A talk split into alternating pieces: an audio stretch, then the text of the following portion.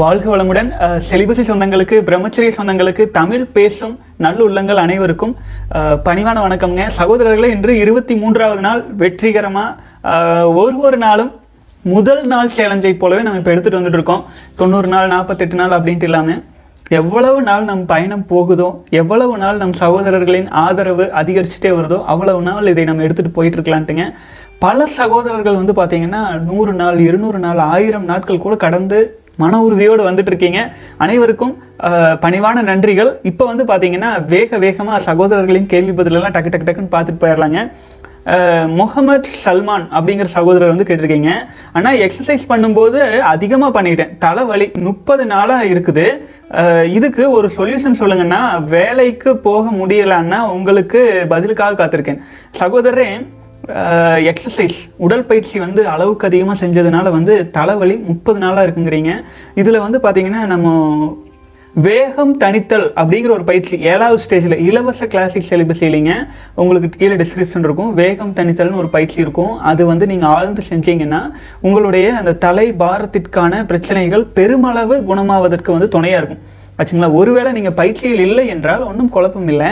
நீங்கள் வந்து ஜண்டுல் பாம் தைலம் அல்லது வந்து ரொம்ப ஒரு பவர்ஃபுல்லான தைலம் இருக்கும் இல்லைங்களா? அது கொஞ்சம் எடுத்து முதுகுத்தண்டு முடியுது இல்லைங்களா? அந்த இடத்துல வச்சுட்டு அதற்கு முன்னால் ஒரு பத்து நிமிஷம் ஆன்மீகம் சார்ந்த விஷயங்களை ஒரு வீடியோவாகவோ அல்லது வந்து முகமது அப்படின்னு போட்டிருக்கீங்க. உங்களுடைய அந்த ஓது தொழுகை தொழுகை முடிஞ்சதுக்கப்புறம் அந்த முதுகுத்தண்டுக்கு கீழே கொஞ்சம் ஜண்டில் பாம் தைலத்தை வச்சு கவனத்தை முழுக்க முழுக்க எவ்வளவு நேரம் முடியுதோ ஒரு நாலு மணி நேரம் முடிஞ்சாலும் சரி அல்லது அந்த நாள் முழுக்க முடிஞ்சாலும் சரி கவனத்தை முதுகுத்தண்டு கடையிலே வைங்க. அங்கேயே வைங்க. அப்போ என்ன ஆகும்னா உடனே மாற்றம் தெரியாது பட் நேரம் ஆக ஆக மறுநாள்ல தலைவலி இல்லாமல் போயிடும். புரிஞ்சுதுங்களா? அதுக்கு முயற்சி செஞ்சு பாருங்க. இது ஒரு சின்ன டிப்ஸ் வாழ்க வளமுடன். அடுத்தது வந்து பாத்தீங்க அப்படின்னா பிரபாகரன் எஸ் அப்படிங்கிற சகோதரர் ஆனால் தியானத்தின் மூலம் நினைவக சக்தியை எவ்வாறு அதிகரிப்பது? வாழ்க வளமுடன் சகோதரரே தியானத்தின் மூலம் மனம் அமைதியடையும் மனதில் தேவையற்ற எண்ணங்கள் இல்லாமல் இருக்கும்போது எந்த விஷயம் படித்தாலும் விரைவில் பதியும். விரைவில் மனசுக்குள்ள புரிதல் ஏற்படும். மனசில் குழப்பம் இல்லாத இருக்கிற சமயத்தில். அப்போது அது வந்து நினைவு பதிவாக மாறணும் அப்படின்னா நம்ம செலிபஸில் ஸ்ட்ராங்காக இருக்கும்போது தான் நம்ம நினைக்கும் எண்ணங்கள் எல்லாமே நம்முடைய ஆற்றல் களத்தில் உயிர் அணுக்களில் போய் சேவ் ஆகும். எப்படி வந்து பார்த்தீங்க அப்படின்னா ஒரு ஒரு வீட்டில் ஒரு பேட்டரி இருக்குது அதில் ஆசிட் இருக்குது கரெக்ட்டுங்களா பேட்டரியில் ஆசிட் இருக்குது அது எவ்வளவுக்கு எவ்வளோ பெரிய பேட்டரியாக இருக்கோ அவ்வளவுக்கு அவ்வளவு கரண்ட் இழுத்து தனக்குள்ளாக வச்சுக்கும். புரிஞ்சுங்களா இப்போ பவர் சப்ளையை இழுத்து தனக்குள்ளாக வச்சுக்கோ அப்புறம் கரண்ட் இல்லாத சமயத்தில் அந்த பேட்டரியிலேருந்து பவர் எடுத்து அந்த பேட்டரியின் கெப்பாசிட்டிக்கு தகுந்தாற் போல் வெளிவிடும். அந்த பவரை கொடுக்கும். அதே மாதிரி நீங்கள் படிச்சுட்டு இருக்கும் போதாகட்டும் எதுவாகட்டும் உங்களுடைய விந்து சக்தி உயிர் அணுக்கள் உயிர் ஆற்றலின் திண்மை மற்றும் அளவு எவ்வளோ இருக்கோ அந்த அளவுக்கான பதிதல் ஏற்படும். அப்போ நீங்கள் படித்து முடிச்சதுக்கப்புறம் நீங்கள் அதை பதிதலை ஒரு இடத்துல நீங்கள் வந்து எக்ஸ்ப்ளோர் பண்ணுவீங்க இல்லைங்களா? அப்போது எங்கேருந்து வரணும் அப்படின்னா நம்முடைய உயிர் தான் அது வெளியில் வரும். அப்போ அது வெளியில் வர்றதுக்கு மிக எளிமையாக இருக்கிறதுக்கு ஒரே ஒரு விஷயம் செலிபசி பிரம்மச்சரியத்தில் நிலைத்திருந்து அதன் மேல் தியானம் என்றும் ம- எனும் மன அமைதியை கொண்டு வந்து அதுக்கு மேல் நீங்கள் படிக்க ஆரம்பிக்கும் போது மிகப்பெரிய ஞாபகத்திறன்லேருந்து அதிகமாக இயல்பாக உணரலாம். ஒரு நாற்பத்தெட்டு நாள் கிடக்கும்போதே உணர முடியுங்க. அந்த காலத்தில் மகாபாரதம் வந்து ஒரு உதாரணத்துக்கு சொல்கிறேங்க ஆயிரக்கணக்கான பக்கங்கள் நிறைந்த ஒரு மிகப்பெரிய ஆக்சுவலாக ஒரு பீஷ்மர் எடுத்துட்டா அவருக்கே ஒரு ஆயிரம் பக்கம் எழுதணும். அத்தனை பெரிய ஸ்டோரி இப்போ நம்ம டிவியில் அதில் இதில் பார்க்குற மகாபாரதத்துலலாம் கிட்டத்தட்ட ஒரு ஐம்பது சதவீதத்தை விட்டுட்டு தான் எடுக்கிறாங்களா அப்படின்னா அத்தனை விஷயங்கள் ஒரு திரௌபதின்னு எடுத்தா அவங்க வந்து முன்ஜென்மத்தில் செஞ்ச தவம் அதன் மூலமாக அவங்களுக்கு கெட்- கிடைச்ச வரம் அதன் மூலமாக நெருப்பில் பிறந்தது அதன் மூலமாக பாண்டவர்கள் மறந்தது சும்மா பெரிய கதைகளாக போயிட்டு இருக்கும் அவ்வளவு விஷயங்களும் அஹ், ஓலைச்சுவடியில் எளிதாக வந்ததானா? இல்லை. குரு வழி பரம்பரையாக ஒவ்வொன்றுமே பாடல். ஸ்லோகன்ஸ் ஆச்சுங்களா? நம்ம இப்போ இந்த காலத்தில் செயல் திருக்குறள் பத்து செயல் தெளிவாக சொல்லிட்டான்னா முடிய மாட்டேங்குது. ஆனால் ஆயிரக்கணக்கான லட்சக்கணக்கான ஸ்லோகன்ஸை எங்கே நிலைநிறுத்தி கொண்டு வந்தாங்க? நம்ம தன்னுடைய உயிரணுக்களில் நிலைநிறுத்தி பிரம்மச்சரிய கல்வியின் மூலமாக கொண்டு வந்து சேர்த்தாங்க. இது நம்முடைய கலாச்சாரத்தில் நம்முடைய பாரம்பரியத்தில். விளையாட்டு இல்லைங்க. இந்த கலிகாலத்தில் இதெல்லாம் வந்து பார்த்தீங்கன்னா ஒரு அதிசயமாக தெரியும். ஆச்சுங்களா? இதெல்லாம் மிகப்பெரிய ஒரு மிராக்கிள் மாதிரி தெரியும். அதெல்லாம் ஒரு நம்மளாம் அது கேப்பபிள் இல்லைங்கிற லெவல்லையே வந்து இந்த சமுதாயம் வந்து நம்மளை பார்த்துட்டு இருக்கு அதெல்லாம் அப்படி இருக்கக்கூடாது. ஒரு வந்து வாழ்க்கைங்கிறது இந்த பிரபஞ்சமே ஒரு சுழற்சி ஒரு வட்டம் தான். அப்படி இருக்கும்போது நம்முடைய முன்னோர்கள் பெற்ற அந்த சக்தியை நம்ம மீட்டு எடுக்கணும் அப்படின்னா அதற்கு என்ன மூல ஆதாரமோ அதை நோக்கி நம்ம போயிட்டு இருக்கோம் ஆச்சுங்களா? நான் எவ்வளோ நாள் இருப்பேன்னு தெரியாது. நீங்கள் எவ்வளோ நாள் இருப்பீங்க தெரியாது. ஆனால் நம்ம பதிய வைக்கிற இந்த விஷயம் நான் பதிய வைக்கிறது இல்லை. நான் சொல்கிறது இல்லைங்க. நம்ம முன்னோர்களால் சொல்லப்பட்டதை நம்ம எடுத்து சொல்கிறோம் ஆச்சுங்களா? வாழ்க வளமுடன். ஆகவே பிரம்மச்சரியத்தில் ஸ்ட்ராங்காக இருங்க. அதன் மேல் தியானமும் பயிலுங்கள். அதுக்கப்புறம் நீங்கள் படித்து பாருங்கள் ஞாபக சக்தி நாளடைவில் இன்க்ரீஸ் ஆகிட்டே வரும். ஏன்னா நம்ம இழந்திருக்கோம். முதல் உடல் குறைபாடுகள் சீராகி சீராகி அதுக்கப்புறம் ஒரு வலிமை அப்படிங்கிறதுல வரும். ஆச்சுங்களா? நிலா அமாவாசையிலேருந்து உடனே பௌர்ணமி ஆயிருமா? அதுக்கு ஒரு பதினஞ்சு நாள் எடுக்கும். ஆச்சுங்களா? அந்த மாதிரி அஹ், நாள்பட நாள்பட இந்த இம்ப்ரூவ்மெண்ட்ஸ் வர ஆரம்பிச்சிருங்க. வாழ்க்கை வளமுடன். அடுத்து சிவகுமார் அன்பழகன்கிற சகோதரர். ப்ரோ ரமண மகரிஷி என்ன சொல்கிறாருன்னா நான் இந்த சரீரம் இல்லை. ஒரு ஆன்மா. சரீரம் தான் நான் என்று எண்ணாமல் நான் ஒரு சரீரமற்ற ஆன்மா என்பதை உணர்ந்து நடந்து கொண்டால் பிரச்சனை வராது. சாரி ஃபார் தங்கிலீஷ் உண்மை. இதுதான் நானும் ஆழமாக ஆழமாக பலமுறை சொல்கிறதுங்க அவர் சொன்ன விஷயத்த வந்து இன்னும் கொஞ்சம் டெப்த்தாக போய் பாருங்கள் ஒரு சாதாரணமாக ஒரு பேசிக்கான விஞ்ஞான வழியிலேயே பார்ப்போம். நாம இந்த சரீரமாக வர்றதுக்கு முன்னாடி என்னவாக இருந்தோம்? என்னவாக இருந்தோம்? உயிர் ஏதோ ஒரு இடத்துல இருந்து தானே வந்திருக்கு. தந்தையாரின் உயிரணுல தான் நம்ம வந்தமே. புரிஞ்சுதுங்களா? தாயாரின் உடலில் புகுந்த பின்னாடி இந்த உடலே வந்தது. அப்போ இந்த சரீரத்துக்கு முன்னாடி நம்ம இந்த சரீரத்துக்கு முன்னாடி உயிர் அணுவாக இருந்தோம். ஆச்சுங்களா? உயிர் அணுவாக இருக்கிறதுக்கு முன்னாடி என்னவா இருந்திருப்போம்? அது பிரபஞ்ச வழியில் பரமாத்மாவோடு எல்லாம் உள்ள இரையாற்றலோடு இணைந்து இருந்திருப்போம். ஒரு ஆன்மா அந்த பரமாத்மாவின் ஒரு துணுக்கு உயிர் அணுவா கன்வர்ஷன் ஆகி வந்திருக்கு. அப்போ நம்ம வந்து பார்த்தீங்க அப்படின்னா இந்த உடல் தானா அப்படின்னா கிடையாது. ஏன்னா இது நிரந்தரம் இல்லை. இது அடுத்த செகண்ட் நாளைக்கு என்ன நடக்கும்னு தெரியாது இல்லைங்களா? ஸோ அந்த மாதிரியான இந்த உடலுக்கு மீது உடல் ஒரு வாகனம். நம்ம ஒரு கார் இருக்கு. கார் கிடைச்சிருக்கு. அந்த கார்ல வர்றதுக்கு ஒரு டிரைவர் சீட்ல நம்முடைய உயிர் இருக்கு. கார் என்பது வாகனம். உடல்ங்கிறது ஒரு வாகனம் தான். சித்தர்கள் அப்படிதான் பார்த்தாங்க. சித்தர்கள் வந்து இந்த உடலை ஒரு வாகனமா நினைச்சதுனாலதான் இந்த உடல் இல்லைனாலும் இன்னொரு உடலுக்கு பரகாய பிரவேசம் அப்படிங்கிற முறையில மாறி போறதுக்கான வழிகளையும் அவங்க கண்டறிஞ்சு இந்த உடல் தான் சாஸ்வதம்னு அவங்க நினைக்கல. ஆகவே வாழ்க வளமுடன் சகோதரன் உடல் இருக்கட்டும். தவறில்லை. நம்ம அஹ் நம்மை தாங்கிறது இந்த உடல் தான். இந்த உயிரை தாங்கிட்டு இருக்கிறது இந்த உடல் தான். அதன் மேல் வந்து பார்த்தீங்கன்னா நம்ம எவ்வளவுக்கு எவ்வளோ வந்து பலவீனப்படுத்தாமல் இருக்கிறோமோ அவ்வளவுக்கு அவ்வளோ இந்த உயிர் இந்த உயிர் வந்து பார்த்தீங்கன்னா தன்னை உணர முடியும். ஆச்சுங்களா? உயிர் தன்னை எப்போ உணரணும் உணர முடியும் அப்படின்னா இந்த உடலை சரியாக ஓணும்போது அது பார்க்கும்போது அதை திருமூலர் சொல்லுவார் உடம்பினை முன்னம் இழுக்கென்று இருந்தேன் உடம்பினுக்குள்ளே உரு பொருள் கண்டேன். உரு பொருள் என்ன? உருவாகும் அந்த பொருள் உரு அந்த உயிர். உடம்பினுக்குள்ளே உரு பொருள் கண்டேன் உடம்பினை உடம்பிலே உத்தமன் கோயில் கொண்டான் என்றெண்ணி உடம்பினை யான் இருந்து ஓம்புகின்றேனே அப்படிங்கிறாருங்க ஆச்சுங்களா இந்த உயிர் நல்ல உணரணும்னாலும் இந்த உடல் தேவைதான். உடம்புல வந்து நம்முடைய உடலை நம்ம வந்து பார்த்தீங்க அப்படின்னா ஆஹ், தேய்பிறைய மாத்திரக்கூடாது.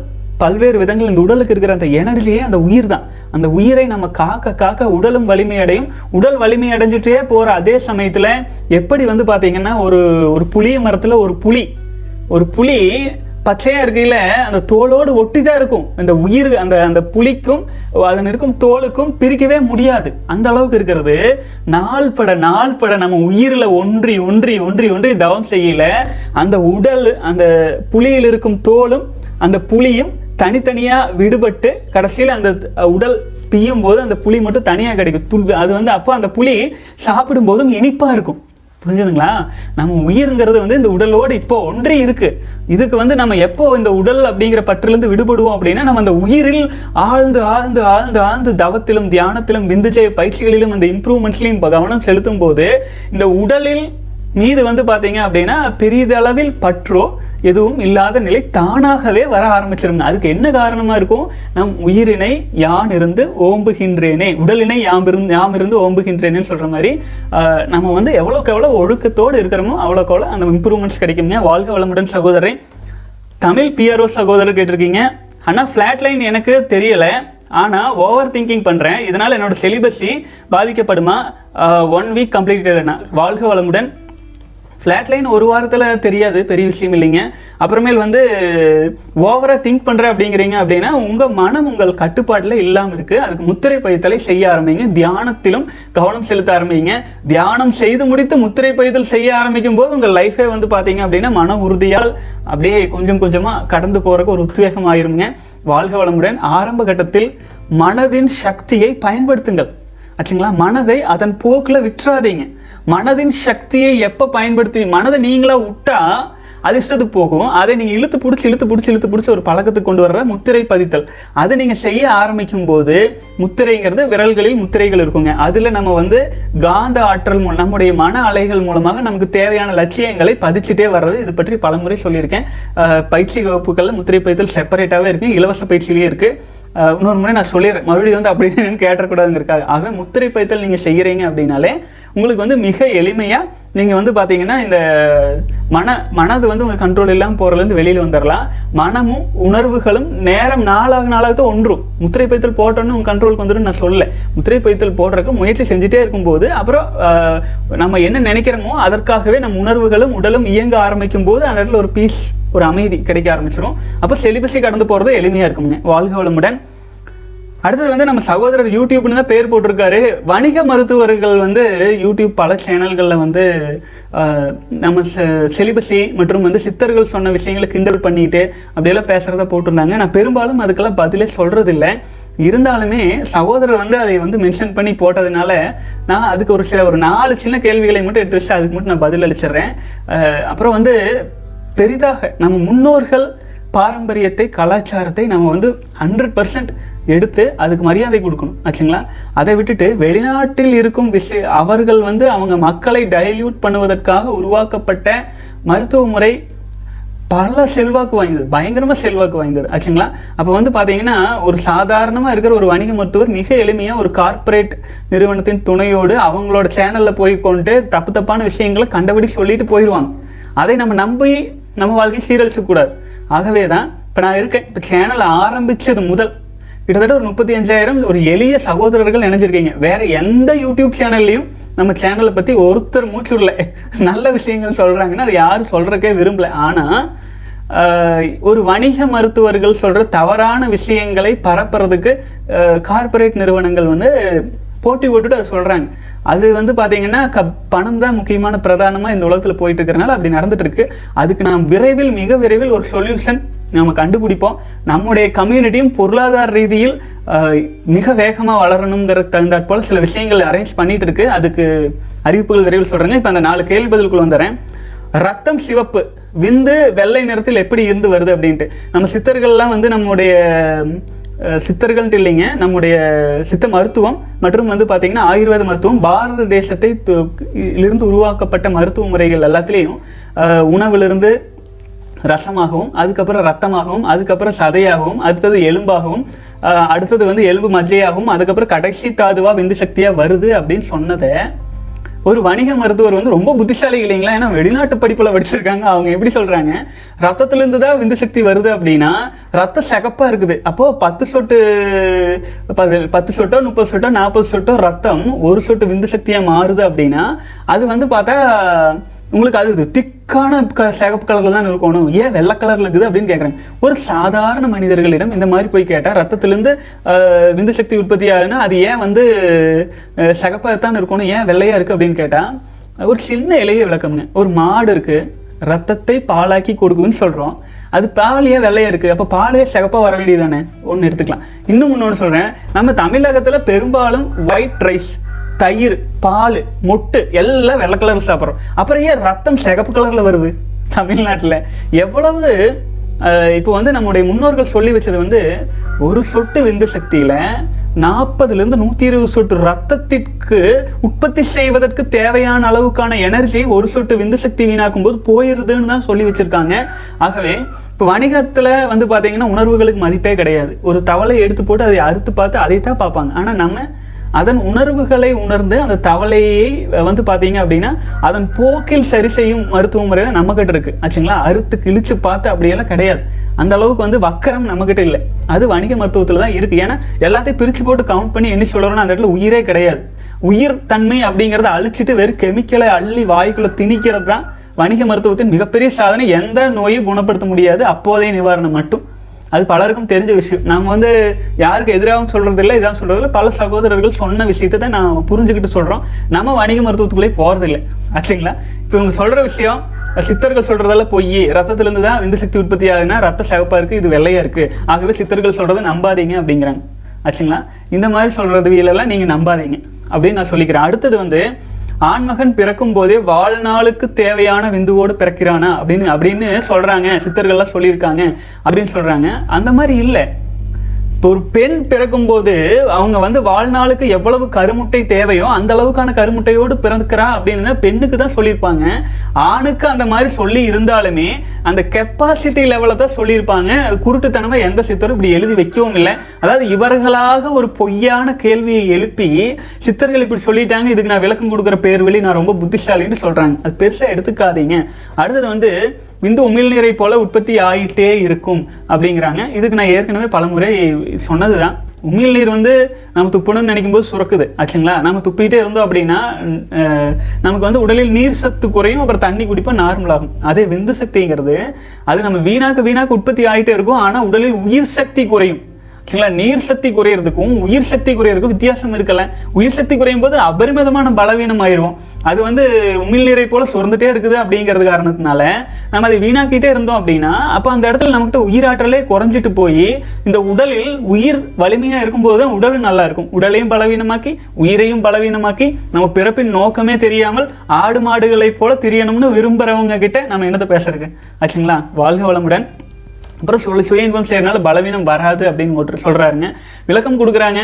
ஏதோ பெரிய ஃபுட்பால் கிரவுண்டில் போய் நம்மளாம் விளையாடிட்டு வந்தால் எனர்ஜி குறையுது. அதே மாதிரி தான் சுய இன்பம் செஞ்சாலும் எனர்ஜி குறையுதுங்கிறாங்க. ஐயா நீ ஃபுட்பால் கிரவுண்ட்ல ஏழு மணி நேரம் எட்டு மணி நேரம் விளையாடிட்டு வருவேன் ஒரு கடுமையான உழைப்பாளினா ஏழு மணி நேரம் எட்டு மணி விளையாடிட்டு ஆனால் சுய இன்பம் ஒரு செகண்ட்ல அந்த இன்பத்துக்காக அபரிமிதமாக எனர்ஜி குறையுதே. அதுக்கு எதுக்கு வித்தியாசம் இல்லையா? நான் ஒரு மருத்துவர் இல்லையா?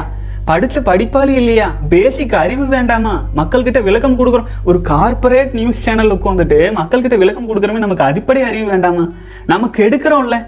அவ்வளவு புத்திசாலி என்றால் ஒரு மணி சாதாரண ஒரு டிவி முன்னாடி அமர்ந்து கொண்டு ஒரு நான்கு முறை சுய இன்பம் செய்யுங்க. ஒரு பத்து முறை செய்யுங்க. உமிழ்நீர் தானே? பத்து முறை நான் துப்புறேன். நீங்க பத்து முறை சுய இன்பம் செய்யுங்க. உமிழ்நீர் மாதிரியே.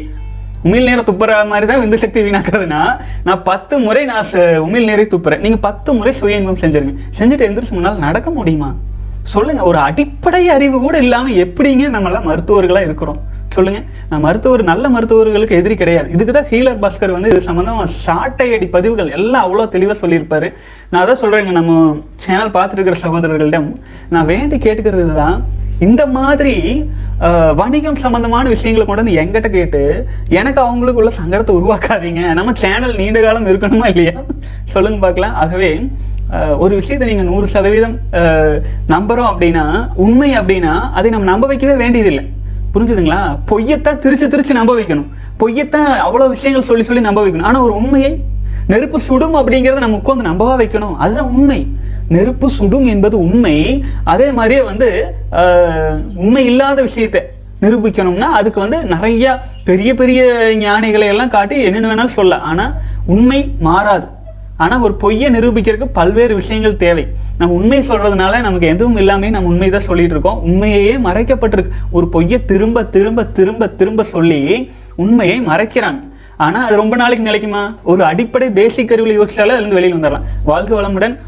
வணிக மருத்துவர்கள் சொல்லும் விஷயங்களை அவர்கள் அறிவுக்கு தகுந்தாற் போல பலியாடுகள் இருப்பாங்க. அவங்க போய் பார்த்துக்கிட்டோம் நம்ம அதை பத்தி போகவே வேண்டாம். வலிமை மிக்க சமுதாயத்தை உருவாக்க நம்ம பிரம்மச்சரியத்துல செலிபஸில நிலைச்சு நிக்கணும் அப்படிங்கிறது அது வந்து நம்முடைய இறைவனின் உணர்த்துதல். நான் உணர்ந்ததன் வெளிப்பாடு நான் உங்ககிட்ட நான் சொல்லிட்டேன். ஆச்சுங்களா? நான் என்னென்னவெல்லாம் உள்வாங்கி உணர்ந்திருக்கணும் அதை நான் வெளிப்படுத்தி வெளிப்படுத்திட்டேன். அதை நான் சொல்லிட்டு இருக்கேன் ஆச்சுங்களா? அது சொல்றது வந்து என்னையும் மீறி தான் அது நடந்துட்டு இருக்கு ஆகவே அதுக்கு யார் என்ன சொன்னாலும் எனக்கு தெரியல. நான் சித்தர்கள் சொன்ன வழியில் நம்ம சொல்லிட்டு இருக்கோம் ஆகவே நீங்க இப்படி சொல்றீங்க அவங்க அப்படி சொல்றாங்கன்னு என்கிட்ட சொல்லாதீங்க. அவங்க சொல்லிட்டு போறாங்க. புரிஞ்சுதுங்களா? அதே அதே அதே ஒரு லட்சம் பேர் பார்க்கட்டும். நம்மளது ஒரு நூறு பேர் பார்க்கட்டும். நமக்கு ஒரு நூறு பேர் போதும். புரியுதுங்களா ஒரு லட்சம் பேர் வந்து பார்த்துட்டு தன்னுடைய எப்படியோ வாழ்ட்டு அவங்களும் நல்லா இருக்கட்டும். ஆனால் நல்ல விஷயங்களே உண்மையான விஷயங்களை நம்ம எடுத்து சொல்லிட்டு போயிட்டு இருப்போம். அதுக்கு மேலே ஆண்டவன் யார் யாரிடம் சேர்க்க வேண்டும் விதி இருக்கோ அவங்களாம் இது பார்ப்பாங்க. அப்படி போகலாம் வாழ்க வளமுடன். அடுத்து ரமேஷ் ராஜா சகோதரர் சொன்ன மிக அருமையான கருத்தோடு போயிடலாங்க சகோதரர் நூற்றி முப்பது நாட்கள் கடந்திருக்கீங்க. சூப்பருங்க. நான் எவ்வளவு பெரிய ஆள்? எனக்கு கீழே எவ்வளவு பேர் வேலை செய்கிறார்கள்? எனக்கு இருக்கும் சொத்தின் மதிப்பு எவ்வளவு? நான் எவ்வளவு படித்திருக்கிறேன்? இப்படி இந்த நான் என்பது நாளுக்கு நாள் வளர்ந்து கொண்டே போகிறது. இத்தனை சுகங்களையும் உறவுகளையும் சேர்த்து வைத்த சொத்தையும் விட்டு போக மனமில்லை. இது எல்லாம் ஒன்றுமில்லை நம்மை விடவும் பெரிய பெரிய அரசர்கள் இதற்கு முன்னால் இருந்திருக்கிறார்கள். அப்படிப்பட்ட மன்னர்களையும் அவர்கள் இறந்த பின் புது இடத்தில் கூட இல்லை. முன்பு ஏதோ உடல்களை எரித்த அதே இடத்தில் வைத்து கட்டியிருந்த உள்ளாடைகளை கூட எடுத்துவிட்டு எரித்து சாம்பலாக்கி இருக்கிறார்கள். நாம் எல்லாம் எம்மாத்திரம் அதையெல்லாம் பார்த்த பின்னும் இந்த வாழ்க்கையில் இந்த சுக போகங்களில் இந்த பிறவியில் இன்னுமா உங்களுக்கு ஆசை இருக்கிறது என்று கேட்டிருக்கிறார் பட்டினத்தார். பாடல் இன்னம் பிறக்க இசைவையோ நெஞ்சமே மன்னர் இவர் என்றிருந்து வாழ்ந்தாரே முன்னம் எரிந்த கட்டை மீதில் இணைக்கோ வனத்தை உரிந்து உரிந்துருட்டி போட்டது கண்டு. வாழ்க வளமுடன். உண்மைதானுங்க. அருமை பாருங்க. பட்டினத்தார் தான் பார்த்தீங்கன்னா நமக்காக பிரம்மச்சரியத்துக்காக அத்தனை விஷயங்களை பாடலாக சொல்லியிருக்காருங்க. வாழ்க வளமுடன். அவருடைய பல பாடல்கள் இன்னுமே பெண்டிங் இருக்குது எல்லாம் எடுத்துகிட்டு வரலாங்க படிப்படியாக வாழ்க வளமுடன். ரமேஷ் ராஜா சகோதரன் அடுத்தது வந்து பார்த்தீங்கன்னா சதீஷ்குமார் சகோதரர் கேட்டிருக்கீங்க. என்னோட வயசு இருபத்தி ரெண்டு நூற்றி நாற்பத்தி ஏழு நாள் நான் கம்ப்ளீட் பண்ணியிருக்கேன். ப்ரோ மூணு டேஸாக அட்ஜஸ்ட் எல்லாம் வருது. அப்படி அட்ஜஸ்ட் வரும்போது உடனே கண்ட்ரோல் பண்ண முடியுது ப்ரோ ஓவர் திங்கிங்கில் இருந்து எப்படி போக்குறது? இந்த ஓவர் திங்கிங்னால ஹேர் ஃபால் ஆகுது ப்ரோ பட் இருந்தாலும் திரும்ப ஹேர் ஃபால்னால இடத்துல ஹேர் ஃபால் ஆன இடத்துல திரும்ப நியூ ஹேர் வரும்னு ஏதோ உள் மனசு சொல்லுது ப்ரோ ஃபோனில் வேற அடல்ட் ஏடெல்லாம் பெருசாக கண்டுக்கிறது இல்லை ப்ரோ இப்போல்லாம் கேர்ள்ஸை நல்ல கண்ணோட்டத்தோடு பார்க்குறேன் ப்ரோ கேர்ள்ஸ் அட்ராக்ஷன்னா உணர்றேன்னு போட்டிருக்கீங்க. அன்பு சகோதரரை வாழ்க வளமுடன். இருபத்தி ரெண்டு வயதில் கிட்டத்தட்ட ஒரு வருடம் கடந்து வந்துட்டு இருக்கீங்க சூப்பருங்க வாழ்க வளமுடன். அவ்வளோதான் நீங்களே நீங்களே எல்லா விஷயத்துக்கான சொல்யூஷன் வந்து நீங்களே பா சொல்லி நீங்களே பார்த்துட்டு இருக்கீங்க வாழ்க வளமுடன். சந்தோஷம். அதாவதுங்க ஆதி அந்த மானகுரு நீயே ஆவாயின்னு சொன்ன மாதிரி அகத்தியரே நமக்கு யாரும் தேவையில்லை. நமக்கான குருவாக நாமளே உள்ளாக உருவாயிட்டே இருப்போம். நமக்கு எது நல்லது எது கெட்டது நமக்குள்ளாக இருக்கும் அந்த இரையாற்றல் உங்களுக்கு வழிகாட்ட துவங்கிற ஒரு குறிப்பிட்ட காலம் கடந்து விட்டீர்கள் என்றால். வாழ்க வளமுடன் அருமை சகோதரரை. அடுத்து வந்து வீரமணி சகோதரர் இன்னைக்கு பர்த்டே சொல்லியிருக்கீங்க. அன்பு சகோதரரை வாழ்க வளமுடன் நல்ல உடல் நலம் நீல் ஆயுள் நிறை செல்வம் உயர் புகழ் மெய்ஞானம் பெற்று மென்மேலும் சிறப்பாக வாழ்க வளமுடன் வாழ்க வளமுடன். இங்க வந்து பாத்தீங்கன்னா பிரம்மச்சரியத்துல ஸ்ட்ராங்கா நிலைச்சு நீண்ட தூரம் நீங்க பயணம் வரணும்னு நான் மனசார இறைவனை வேண்டிக்கிறேன். வாழ்க வளமுடன். அடுத்து வந்து ஹலோ அண்ணா. நான் ஒரு இருபத்தி நாலு டேஸ் சிலிபஸை ஃபாலோ பண்ணிட்டேன்னா இப்போ ஐ எம் ஜாயினிங் கிளாசிக் சிலிபஸி கைண்ட்லி ப்ளீஸ் கைடு மீ எனக்கு சம்டைம்ஸ் பான் பார்த்த வீடியோஸில் பார்த்தா வீடியோஸ் எல்லாம் மைண்டில் வந்து வந்து போகுது. இதை நான் எப்படி கண்ட்ரோல் பண்ணுறது ஜிம்முக்கு போகலாம்னு நினைக்கிறேன்.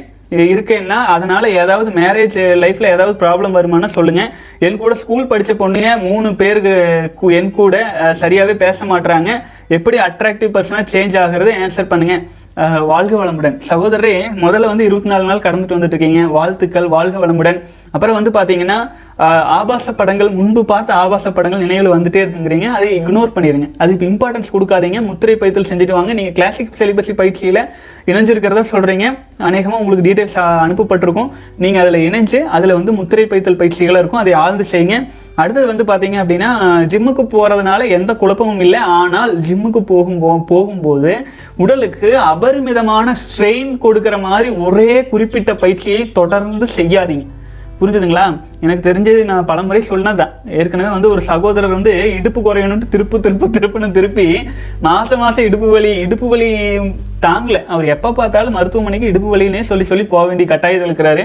அதுக்கு காரணம் ஒரு குறிப்பிட்ட உடல் பாகத்துக்கு அபரிமிதமான ஸ்ட்ரெஸ்ஸினை ஏற்படுத்தி அப்படியெல்லாம் செய்யக்கூடாதுங்க. அனைத்து உடல்களுக்கும் உடற்பயிற்சி இருக்கிற மாதிரி ஜிம்முக்கு போனாலுமே அனைத்து பாகங்களுக்கும் ஒரு பெரிய அளவிலான கட்டாயமோ வலிகளோ இல்லாத அளவுக்கு செஞ்சுட்டு வெளியில் வந்துருங்க. வாழ்க்கை வளமுடன்.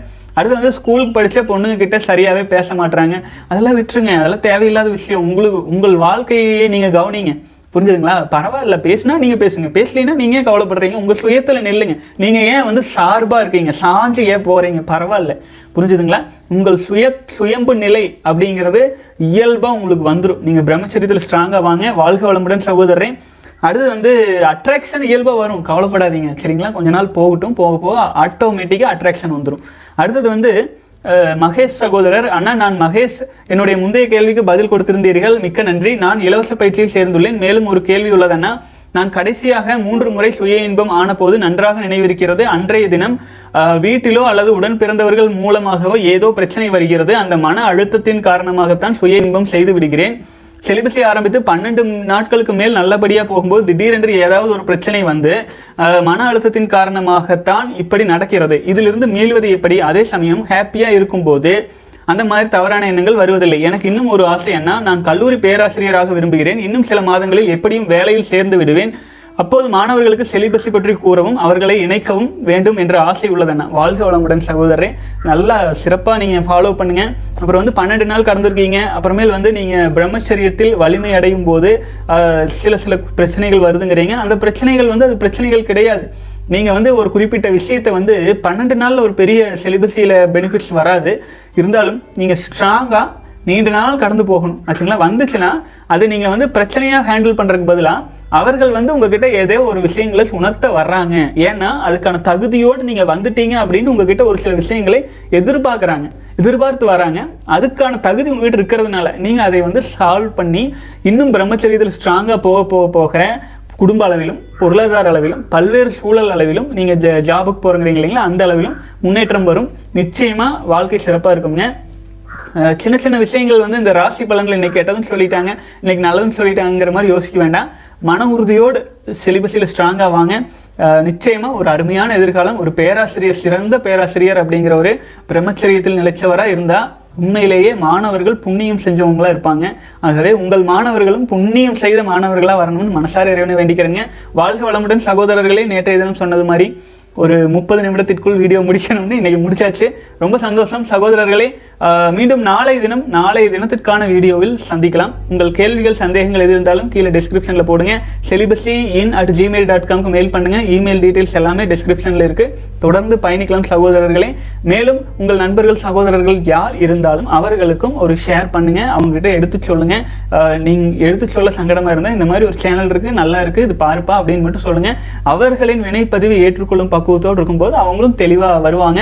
அப்புறம் வணிக மருத்துவம் மற்றும் பலரும் பல்வேறு சேனல்களில் பல்வேறு விஷயங்கள் சொல்கிறாங்க அப்படிங்கிறதுக்காக போட்டு குழப்பிக்கொள்ள வேண்டியது இல்லைங்க. நம்முடைய முன்னோர்கள் சொன்ன வழியில் நம்ம தாத்தா பாட்டி என்ன நமக்கு சொல்லி கொடுத்தாங்களோ அந்த வழியை தான் நம்ம போயிட்டுருக்கோம். இது நம்ம நம்ம சொல்கிறத என்னன்னு பார்த்துட்டு தான் வணிக மருத்துவங்கள் தன்னை திருத்தி கொள்ளணுமே ஒழிய வணிக மருத்துவத்தில் வெளிநாட்டுக்காரர் என்ன சொன்னாங்கிறத ஒப்பிச்சிட்டு இருக்கிறவங்களை பார்த்து நம்மளை நம்ம எந்த விதத்துலையும் சேஞ்ச் பண்ணிக்க வேண்டியதில்லை. இது இறைவனின் வெளிப்பாடு. ஆச்சுங்களா? எல்லாம் உள்ள இரையாற்றலின் உணர்த்துதலால் வந்த வெளிப்பாடு தான் நம்ம சொல்கிறது அது வந்து பார்த்தீங்க அப்படின்னா பணத்தின் வெளிப்பாடாக வரும் தவறான விஷயங்கள் வரும். ஆகவே களி காலத்தில் இருக்கிறதுனால வலிமையடைஞ்சிட்டே போகிறத நம்ம காப்பாற்றும் வாழ்க வளமுடன் சகோதரர்களே தொடர்ந்து பயணிக்கலாம்.